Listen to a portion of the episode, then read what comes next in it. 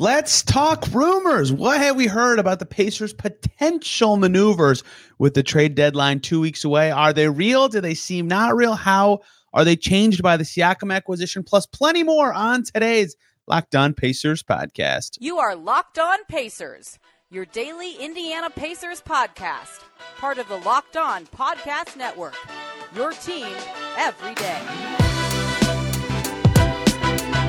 What up, y'all? Happy Thursday, and welcome into another edition of the Locked On Pacers podcast, where we, of course, talk about the Indiana Pacers. As always, my name's Tony East. I cover the team for Forbes and SI, and today we're talking rumors. Trade deadline is two weeks away, two Thursdays from today, also Thursday.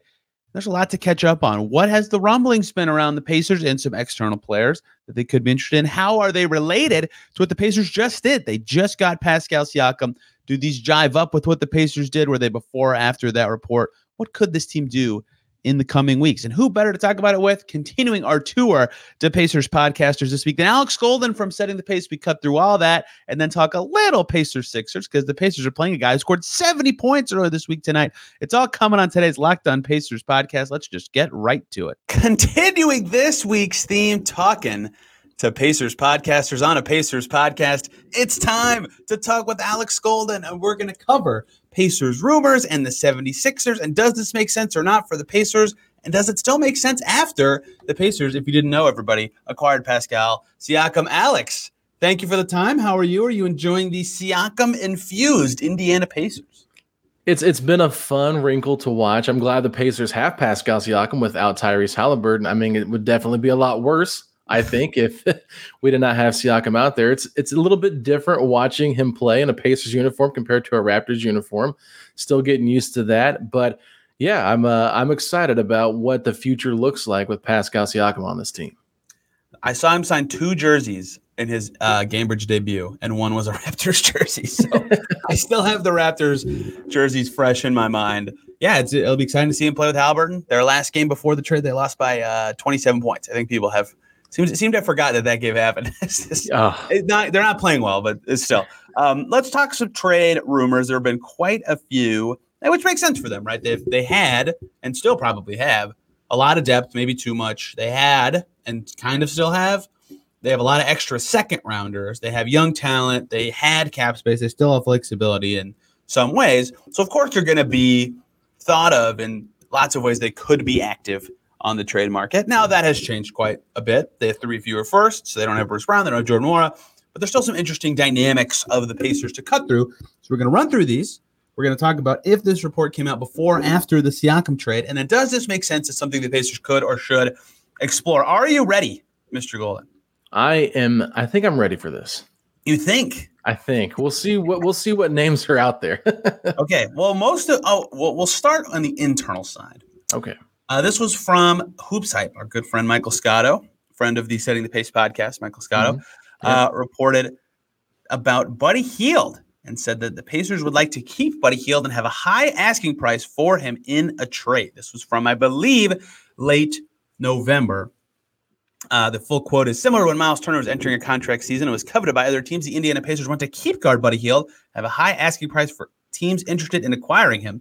Uh, that matches what Chad Buchanan said. You were there before the season. Buddy, somebody we love having on our team. We want to keep him this year. Uh, the high asking price made sense. Now, I think I'll go first just to insert some cap stuff here. This makes more sense now than it did when this report came out to me because yeah. right this second, January 24th, the trade deadline, 25th for you guys listening, the trade deadline's in two weeks. He's on an expiring contract. Uh, after the deadline, the Pacers relinquish control of the situation. Yes, they could still sign him to an extension. Yes, they could still resign him, but Buddy Hield has to agree to that. If they trade him, that is a unilateral Pacers decision.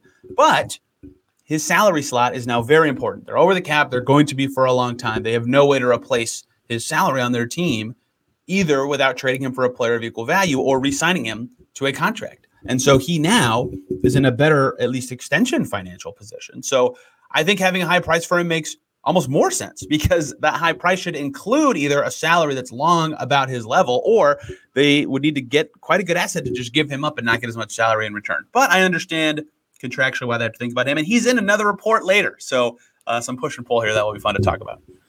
Yeah, I mean, I, I think that it makes a lot of sense, and you could have made the case maybe he should have been in, included in in the Toronto trade instead of a Bruce Brown, but then you have to find some extra money to get enough salary to make that deal happen without giving up a ton. So I do understand why they didn't do that, but you know, Caitlin Cooper's been pretty adamant that she's excited about how Siakam and Hield can fit together and how that worked that one game when Halliburton was healthy in Portland. I mean, we saw the starters just dominate in that game. So six threes for Hield. Yeah. Yeah. It's a it's a pretty small sample size. It's a one game sample size, but I think the Pacers like they do value Buddy Hield a lot. And I think the way their offense plays, he is so good in that. And Rick Carlisle, you know, he he's got a little bit of a crush on Buddy Hield. There's no doubt about it. I mean, just the way he plays, the way he gets the offense moving, like nobody else really does it on this team. So I, I, get why they have uh, your your point about the salary and going with the bird rights and that kind of stuff with the cap. I, it all makes sense because you do want to have a bigger contract to trade. I mean,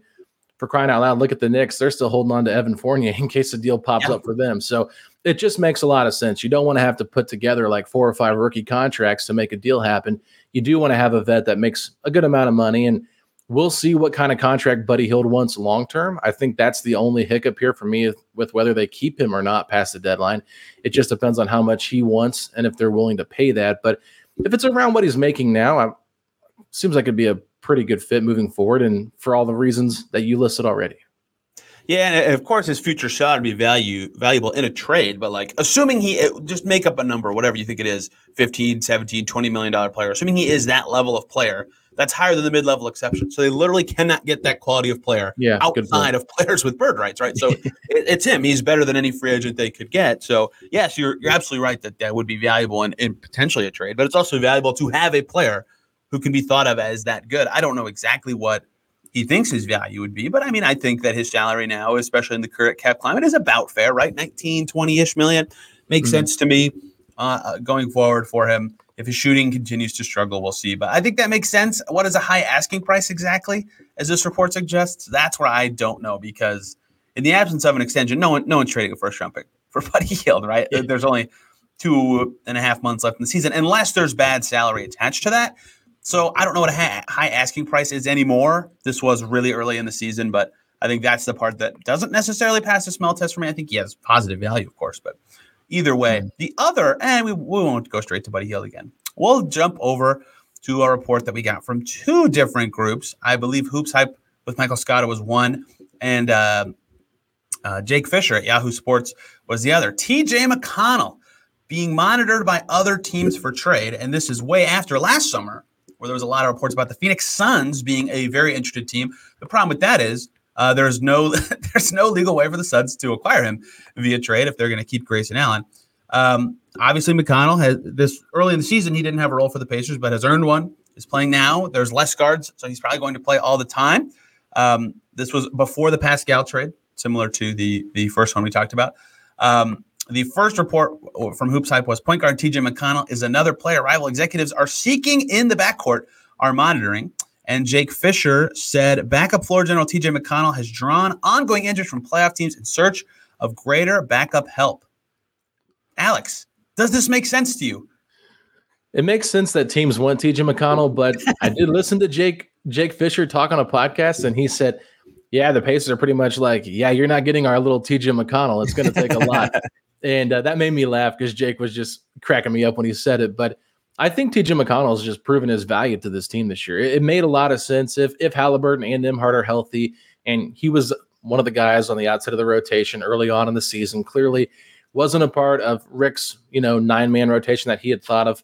Even said at one point, like, I'm not going to play 10 guys just to play 10 guys. Like, Rick even said yep. that to us in the media. So I kind of thought, okay, the writing's on the wall here with McConnell, especially since he's got that partial guarantee for next year, around five million. So but this year, Andrew Nembhard has had so many injuries, and then Tyrese having this injury. It's like, man, having McConnell has been huge for this team. So I think that he just means so much, not only to what he does on the floor, but in the locker room and just having that veteran leader. I don't think the Pacers trade TJ McConnell whatsoever, uh, unless they got like a really nice deal. I just think that he means more to them than he probably would to a lot of other franchises because of the leadership role that he mm-hmm. has with this team. And you can even see the impact that he had on a rookie like Ben Sheppard just the other night, and and, and Sheppard talking about it, that and the way he was giving him so much love in the in the press conference. I just TJ McConnell, it's hard to uh, it's hard to imagine him not being with Indiana.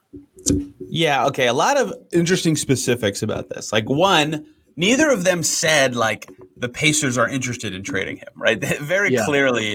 And, and, so with Buddy, you think about he's on an expiring deal. They have to think about it. You know, with with TJ, that's not the case. He's got a partially guaranteed contract next year, but he's he's earned that money.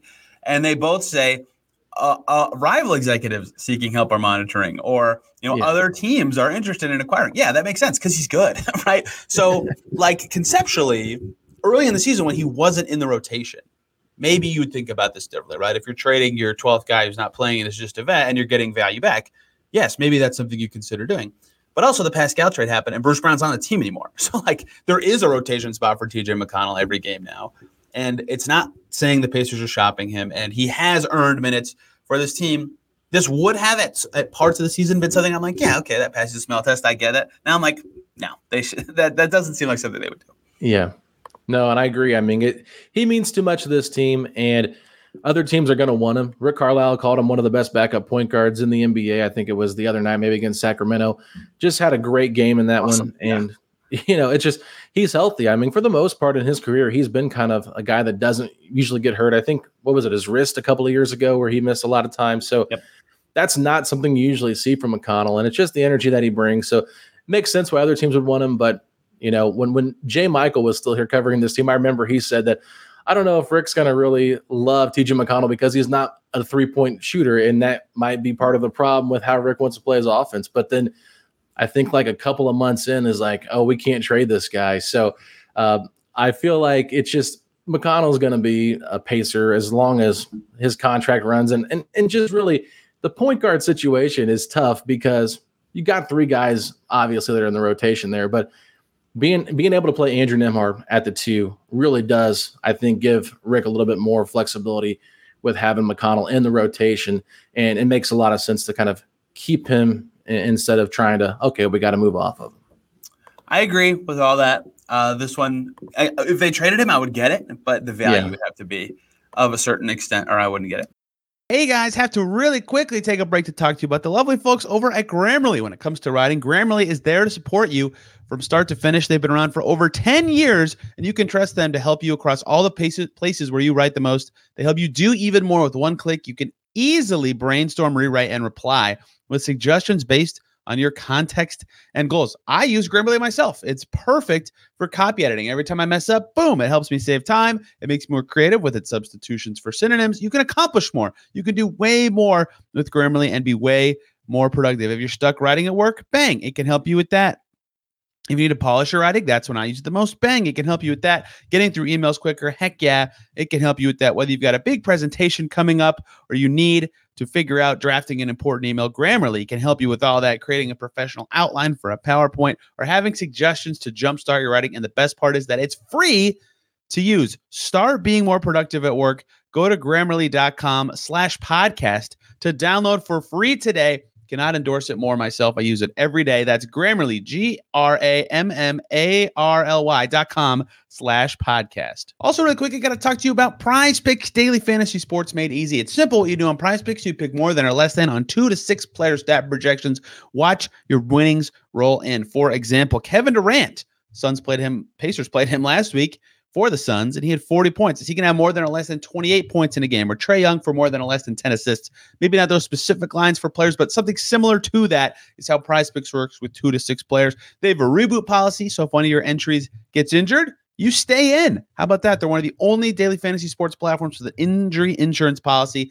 They have a combo leagues. You can do basketball plus football, like LeBron James and Travis Kelce, at a 10.5 combo of three pointers made plus receptions. You got to try Prize Picks. Go to prizepicks.com slash locked on NBA and use the code locked on NBA for a first deposit match up to $100. Again, that's prizepicks.com slash locked on NBA with the code locked on NBA for a first deposit match up to $100 at Prize Picks, daily fantasy sports made easy. Number three here on Locked On Pacers as we continue the rumor roundup. Uh, this one from Hoops Hype again. Late the context here. One, pre Pascal Siakam trade. Two, late December, right after the G League showcase, which is very relevant to the rest of this discussion. Uh, some within the NBA are curious if the Indiana Pacers would part with rookie forward Jarace Walker. Again, this is from Michael Scotto. The exact quote is Indiana's Jarace Walker, the number eight pick of the draft, seemingly fits the mold of a young, controllable asset with upside that Toronto likes. And his lack of front court rotational minutes has some around the league wondering Indiana would part with him. However, funnily enough, we have since learned from other insiders, including Mark Stein and Woj on Threads. I had to go to Threads to get information for the first time in my life uh, that this is maybe not the case. Mark Stein's quote was It's believed the Pacers, while undeniably active, are reluctant to part with two of their most promising and pursued players they can avoid it Bennedict Mathurin and Norgie Jarace Walker. Woj on Thread said, I think the Pacers are very, very determined not to include Jarace Walker in any trade. So this one is all about the wording because what Scotto said is other teams and front offices wonder if they would part with Jarace Walker. Mark Stein and Woj are saying no. And I think one, Mark Stein's report was right before, uh, like a couple days before the Siakam trade. I think one, we have evidence from that trade that yes, they clearly do want to keep Jarace Walker. Uh, and two, it makes a lot of sense that a team that has picked inside the top nine or the single digit pick twice since 1989 would want to keep those guys. It's their highest potential assets they have in the organization. So to me, I understand, and this does pass the smell test that other teams would wonder if they would move Jarace Walker. Uh, it does not pass the smell test to me that they would trade Jarace Walker unless they're getting someone amazing. And then mm-hmm. it, it, has to be a slam dunk. But outside of like the biggest upgrade ever, it doesn't make sense to me. So I think all this reporting, while interesting, the wording is very important that I don't think the Pacers will move. I will say that having threads, I I don't ever get on it, but I do get on on Wednesdays when Woj does do his Q and A, just because he does ask. I mean, it's he's it's a totally different guy on those. Yeah, so he's he actually pushed it back to tomorrow or Thursday. So if you're listening to this on Thursday, Woj pushed it. it. back from Wednesday to Thursday. so if you're listening, you have a chance to ask Woj trade questions, uh, Jarace Walker questions if you want, because I, I saw that today on Threads. Because I really only get on there for Woj's uh, Q and A, and I was like, I wonder if he threw out any rumors today. If I missed anything, I was just checking, and then he said, "Let's do it tomorrow." But um, yeah, so anyway, I, yeah, Jarace Walker. I mean, everybody in Pacer land probably thought, okay, it's going to take a lot to get Jarace here from the Pacers. Yes. I mean, for them to move off of him this early would be very premature. So even though Toronto would clearly covet him in a trade, I mean, we we saw what uh, the value of Pascal Siakam was, yeah. and there was no better offer out there apparently on the table, and one that Pascal wanted to agree to because he does kind of have a little bit of control, knowing he is a free agent in the summer. So that did play a little bit of a factor into it. But yeah, I mean, I would be shocked if Jarace Walker is moved anytime soon. I think that, like you said, if it's the right deal and there's a great player out there they can get, makes some sense if they're trying to kind of push the chips in a little bit more. But Tony, one thing I love about Jarace Walker is, you know, what a great, you know, getting Pascal Siakam is so good for Jarace because yeah. now he can just kind of be under his wing for the next three, four years, hopefully, once once Pascal resigns his, you know, his contract extension or he agrees to a max, whatever. But if if Jarace can kind of just learn from him, and then by the time that deal runs out with Pascal, and he's like 34, 35, past his prime, Jarace kind of hopefully steps right in, and you don't really have too much there to worry about in terms of losing a, taking a step back at the power forward spot. So I, I think that it makes a lot mm-hmm. of sense just to keep Jarace, especially knowing you got Pascal on the roster. Agreed. Hey, you know who's playing in the G League a lot this year? As a first round pick, Jarace Walker. You know who played the G League a lot when they were young and is now a Pacer? Pascal Siakam. And Boom. I think if you're the Pacers and you like, clearly they picked him, they like him. If you like Jarace Walker and you still value him as a seventh, eighth, whatever overall pick, you have to treat him like that in a trade, even if yeah. he's not playing that much for your team. So makes a lot of sense to me. Next up, we return to Buddy Hield. The flip side of this, this one, the timing again, critical. This came out from Mark Stein on January 14th mm. which is important because that is three days before before they traded for Pascal Siakam. Mark Stein reported that the Pacers are assembling potential trade packages around Buddy Hield and a future first round draft pick. The exact quote the Pacers, league sources say, have been building trade offers around a package of Buddy Hield and a future first round pick. We don't have to do too much on this because we already talked about the reasons to think about Buddy Hield's future, but this one makes sense in that if you think Hield has like early second, late first value with with crappy money coming back. If you use him plus a first, maybe you could get something like, oh, cool. But now that they've traded three firsts, I'm like, no, nah, that that that's not worth it. So this could have been something that made sense for them, especially as a way to use your expiring contract asset to get something really good. But Mhm. now, given the Siakam trade, that this doesn't make as much sense as it did at the time that Mark Stein put this out. Yeah, I would agree with that. I think that maybe they were trying to find a package that made sense for Siakam too. You never know. I mean, that's the thing. Touche, yes. Could have been a three-team deal. Whatever we saw them get the Pelicans involved. So obviously there was talks outside of just Toronto and Indiana for this deal to happen. I mean, I think Buddy Hield's always going to be an interesting name just because he isn't expiring. Yep. The contract they did not agree to before the year. That is probably a little bit worrisome just because you don't want him to walk for nothing. But at the same time, you can probably offer more money than other people want. You can also, which I didn't bring up earlier, you could utilize Buddy Hield on a sign and trade in the summer if that's something they want to do as well. And uh, we, we've seen how a lot of teams have done that because he might want to go to a team that doesn't have cap space because it looks like right now, aside from Philadelphia and Orlando, a lot of teams that have cap space aren't going to be very good. So Right. that doesn't make sense for Buddy Hield to want to go get paid and go there because he wants to win. I think he actually really enjoys being here from every interaction I've had with him. It just seems like it's a good fit. But yeah, I don't I don't know exactly what uh what kind of package they'd be looking for, but I think now at this point it doesn't make a whole lot of sense. Yeah, like Bogdan Bogdanovich, I guess, but they already have lots of guards, and they had Bruce Brown at the time this came out, or like, I, I don't know. Yeah, I'm just- and Bogdanovich is very interesting. him, but Bogdan Bogdanovich is very interesting to me um, because his contract, I think it's for another like three, four years after Very this. long. And is it is it declining too per is. year? it is. So that that's helpful as well. And I think he can do a little bit more than Hield uh, offensively. I agree. Leading, I think I was he- just looking at like wingish types around his salary range, right? Like that would be the move to do that. I don't even Yeah. know if you consider Bogdan a wing, but that's why you would have done that. But now that they're out three firsts, that makes way less sense. That is not something they should yeah. as aggressively pursue. One more break here. We got to talk about the lovely folks over at Hungry Root. Trying to eat a little healthier in 2024? Me too. And Hungry Root is here to rescue you from short lived resolutions by making meal planning easier plus nutritious. You can build healthy habits that won't disappear by February with Hungry Root. You can save money. Many customers save money on groceries versus the store with Hungry Root, and they eat out less. You can reduce food waste because they'll help you save 30% on food waste each week. And customers can save five hours per week using Hungry without the stress of grocery and meal planning.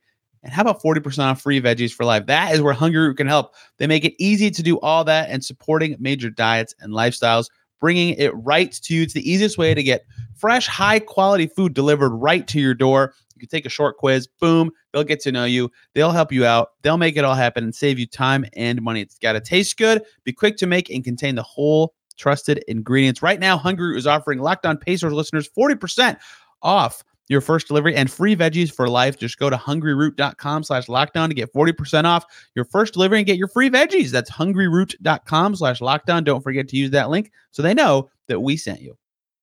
To be clear, I did not watch this episode of the uh, No Cap Room podcast with Jake Fisher, but uh, an aggregator here called underscore trade deadline uh, has it for us with a clip in it from Jake Fisher that said, This is a January 11th, is when this tweet is. So that is, again, pre Pascal Siakam trade.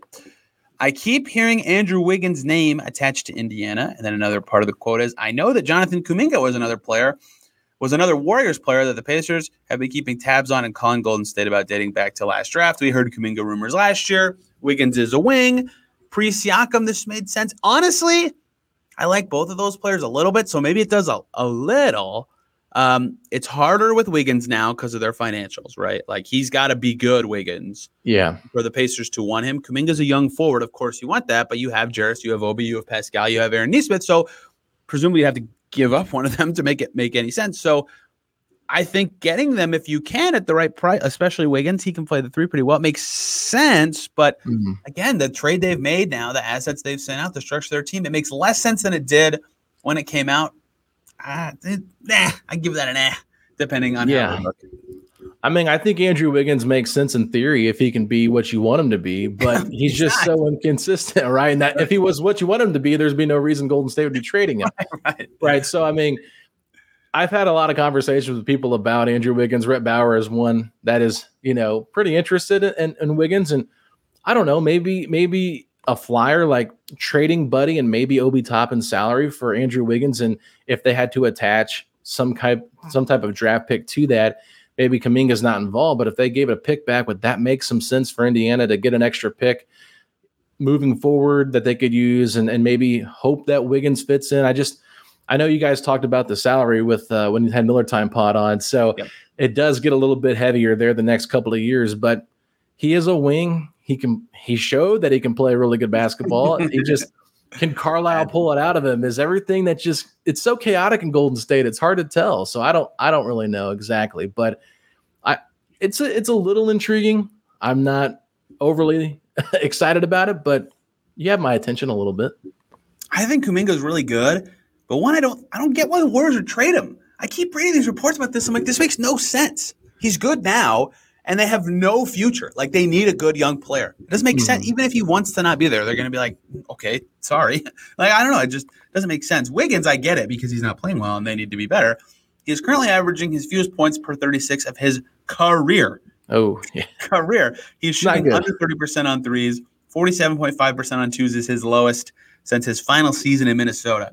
Uh, it's just hard to justify the contract if he's not better than that. If he's closer to even last year Wiggins, that was not as good as title Wiggins, but was still good. Yeah, maybe.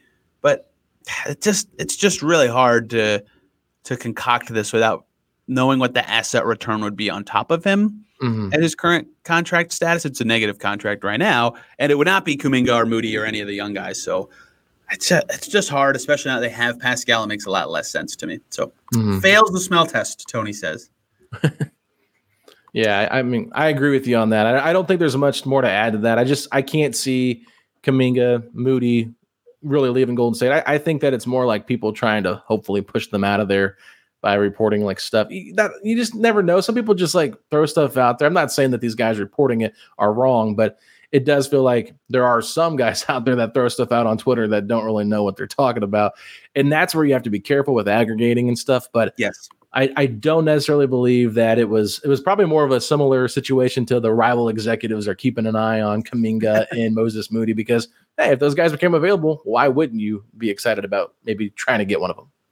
Agreed. Okay. Would you like to be zany or realistic next? Those are our last two. One is hmm. stupid and ridiculous, and one is realistic. Let's let's be realistic and then get zany at the end. Okay, we'll be realistic first. Michael Scotto again on Hoops Hype. This reported after the Siakam trade, the first one by a, a day and a half.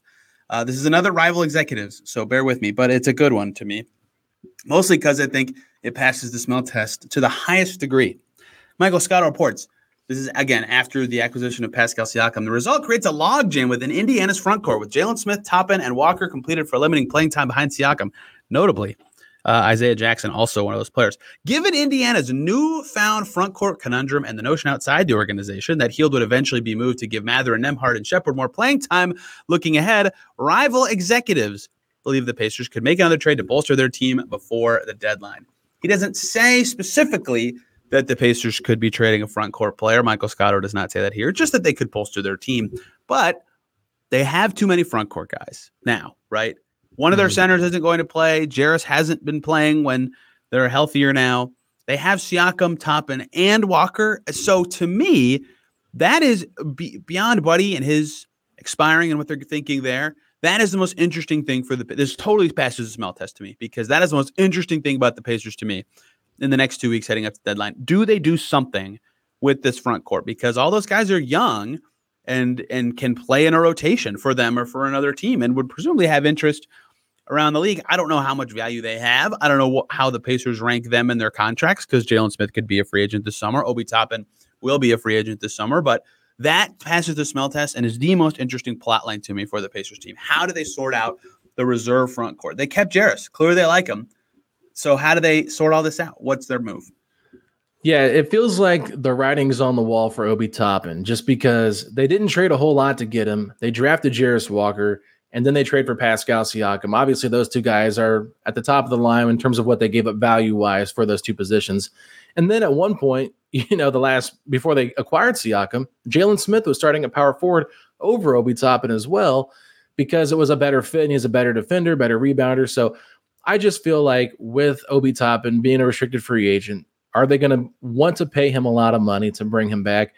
I don't necessarily think they will. It depends on what the money, like what the number is. If it's around like eight to nine million dollars, I mean, that's not a bad contract at all for a guy that's serviceable. I think you know he's been okay. He fits the system pretty well with what they're trying to do. He seems like a good locker room guy. Everybody seems to really like him. So it, it does make sense. But I, I think that they they would be kind of smart to test the waters a little bit and see what they could get for Obi Top. And I just don't think he's going to have a ton of value considering what they had to give up to, to get him. It was pretty much nothing. Yeah, uh, it's like the worst of a couple of second round picks. So it's like yeah, that doesn't scream like oh he's got a ton of value. And then you throw in Isaiah Jackson in the mix as well. He probably doesn't play in the game against Denver if Jalen Smith is healthy. So that yep. kind of makes you wonder okay, what's the long term picture there? Because it's not a bad thing to have depth at your center position between Jalen, Isaiah, and Miles, but it feels like you want to try to find playing time for all of them. And I think that was also part of the reason why Jalen Smith was starting at the four because Isaiah played so good in those backup minutes. So can Isaiah and Jalen play together is a big question mark that I'm not necessarily sure they can, but um, if it's limited time, sure. But I just think they need to kind of, and maybe the front office kind of has to do this, trade Obi Toppin so it can create a little bit more of an avenue for Jarace Walker to maybe get more minutes than he is already. Um, it feels like Carlisle has been impressed with Walker when he has played, um, especially recently on that road trip. But we'll we'll see kind of how they feel about him moving forward with their rotation spot. But it, it wouldn't hurt me. It wouldn't hurt them to me uh, to just kind of explore that a little bit. Yeah, Toppin is fascinating. I he's the same name I would think of because his value was pretty low when they got him, but it was an opportunistic trade. It made sense, and he's been good. He's mm-hmm. been a better shooter than I thought. He's fit in well with their offense. He's been a better rebounder, right? Like he's a better player. But not only is you know you you think about like his qualifying offer at like almost eight million, he just take that? Like is he a ten million dollar guy? Even if you think he's worth that money, which maybe he is, he's been good. He's still young. Then they have to think about the tax you know, and it's like, do you yeah. really want to like have to think about moving salary elsewhere just to keep this guy? Maybe you do. Again, he's played well for them, but then Jarace is right there and Isaiah's right there. And then Isaiah Jackson, the thinking to me is like, if you have three centers and one's not playing, their value to you is less than it would be somewhere else.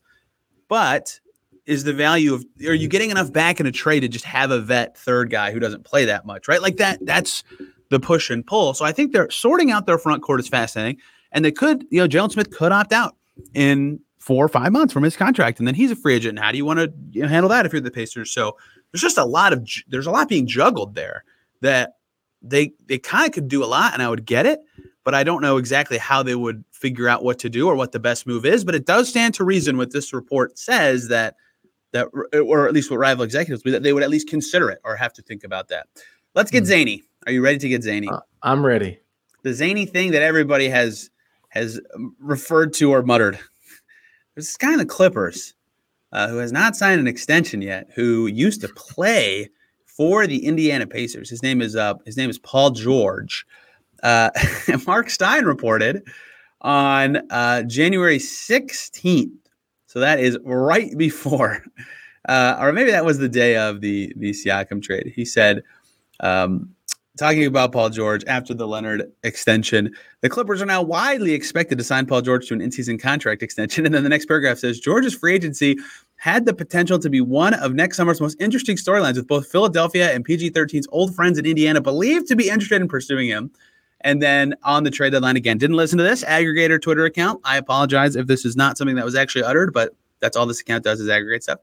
Um, Jake Fisher regarding Tyrese Haliburton and Paul George. They were intrigued, from my understanding, about the idea of playing together. Do I think Paul George is ever going to be a Pacer again? No, I don't. Does he make a lot of sense because he's a good fit? Heck yeah, he's an amazing player. Uh, this does not pass the smell test because it doesn't make sense to me that PG would leave LA. But hey, two people reported it, so I'm gonna bring it up to you, and then we'll be done with that.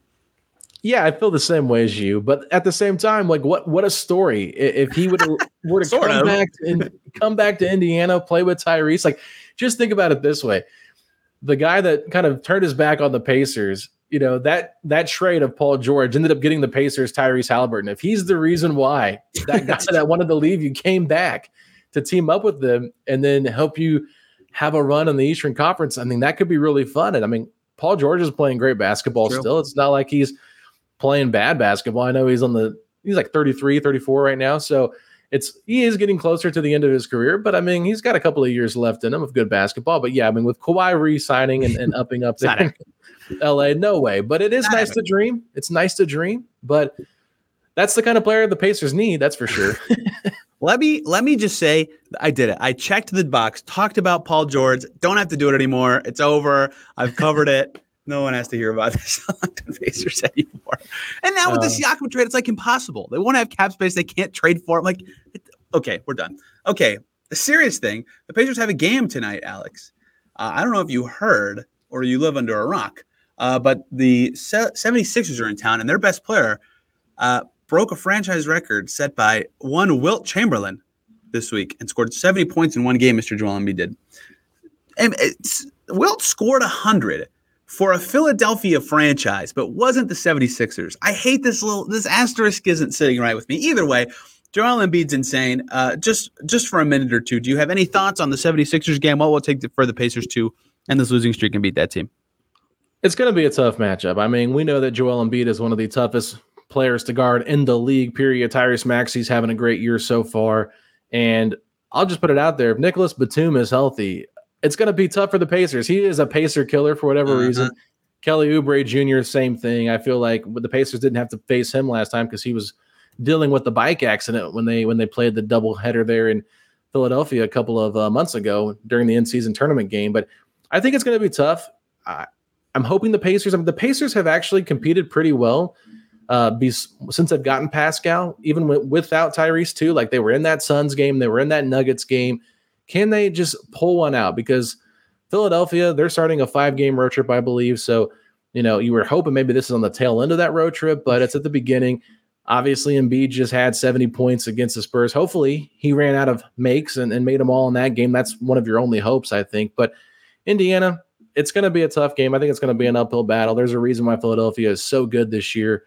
And I, I think I, I would say that I think Philadelphia wins this game, but I think the Pacers will compete hard. I mean, they've done that all season long against better competition, too. So I'm not going to count them out. Like if they won, it wouldn't surprise me. This Pacer team winning without Tyrese wouldn't surprise me, but it's a really good Philly team. Yeah, I'd say the only like non-competitive Pacers games all season were without Tyrese in Boston, without Tyrese in Utah, and then that freaking Orlando Magic game. That was just like, Oh, that holy cow! Maybe the Magic are amazing, and they're now they're eighth in these. Okay, so when the Pacers beat the Sixers earlier this season, Embiid was Embiid, whatever. He had 39, 12, 6, and 3. That looks made up. Tyrese Maxey, they slowed him down after Maxey had 50 the first time. He still had 27, but it took him 23 shots. He had four turnovers. That was critical, right? Because they Mm. they could live with Harris, they could live with Melton. They did really well on Maxey, and none of the role guys were amazing. So one, slowing Maxey's key to me. If he gets in the paint and is scoring or is at least efficient, they have no chance because Embiid's going to kick their butt. Even in the win, Embiid kicked their butt, and Miles Turner fouled out in 19 minutes, right? And Turner had 17 points. He had a good fourth quarter that night, but Yeah. that's crucial to me, slowing down Tyrese Maxey. Think two, they're going to need someone to be awesome. You like Halbert was amazing in that game. That was the start of his like, oh, this guy never turns the ball over stretch of the season. But uh, tw- 17 for Turner with a big fourth quarter. Bruce Brown had a nice night of scoring. TJ McConnell had 11 points efficiently, and Obi Toppin was amazing. He had 27, and he only made one three. Right, so they're going to need those kind of nights. And Siakam, of course, is a new infusion in this. Maybe he can replicate some of Haliburton's stat line, but they're going to need like five for eight from deep from two guys probably, and Nesmith likely one of them because he'll play a lot. So it's Mhm. tough. I agree with you, but they have, a, they have a chance. They've been close with these contenders that they've lost to the last two games. They've been winning in the final three minutes of both, but I I do not assume the Pacers will ever beat Joel Embiid. But maybe this will be like the Bucks, where I just said I don't think the Pacers will ever beat Giannis, and then they beat him four out of five times this year. So eventually, maybe that will change. I don't see the Pacers winning. Do you have any other thoughts on this game? No, I will just say this. I looked up Pascal Siakam's numbers when we were talking against Philadelphia. He had 11 points and 10 points in two games, and then one game he had 31. So if we get the Oh. 31 point Pascal, there's a little bit of hope. That was the most recent one on December 22nd. All right. So he actually had 12 free throw attempts. So don't know if that'll ever happen in a Pacers uniform for Pascal based on how he's been officiated so far the first couple of games. But I, I think that he has some opportunities here to kind of familiarity with with Philadelphia. Maybe that does help a little bit. Yeah. Other than that, you know, you're right though. They got to stop Maxey. I think he's kind of uh, obviously you know Embiid is is the main guy, but Maxey, man, if he killed the Pacers in that first game, I think being able to slow him down a little bit in the second game was what helped. And Obi Toppin had a great game in that second game. I think that might have been his best game as a pacer. I think he had 26 points, like 13 rebounds. He was just phenomenal. And I'll, I'll never forget Joel Embiid looked so gassed in that in that quarter into the fourth quarter. He was so tired against Indiana. And I think if they can just run, that's one of the one of the reasons or one of the reason one of the points they can use to get get ahead of Philadelphia is just use that to their advantage because making Joel run for 48 minutes is that's that's one way to wear him down. I, I think that it's not going to be easy, but that's what you got to do. Agreed. It'll be a fun one. We'll have all the coverage here on Locked On Pacers. You know where else you can find coverage of the Pacers and Pacers Sixers and Pacers trade stuff? The Setting the Pace podcast, hosted by Alex Golden and Facci. Alex, where can people find you and your voice and words covering the Pacers? Yeah, I, really appreciate it. You can find us on Twitter at Setting the Pace Three. I'm at Alex Golden NBA, and our podcast is wherever you get your podcasts. You know, post game videos will be on YouTube. We're not always on YouTube like this show here, but um, you know, we, we try to as much as we can. I want to see your face every day, Alex. Every I, day. you- I people would love that. I think you know I've got a I've got a radio face for sure, but you know it's it's a lot of fun. I think talking about the team is going to be fun. I won't be on that podcast after the game. Facci's doing that one um, without me, but it'll be it'll still be good coverage for you guys. So make sure you check it out. I'll be at the game on on Thursday as a fan, there you go. enjoying that one. So hopefully we get a win.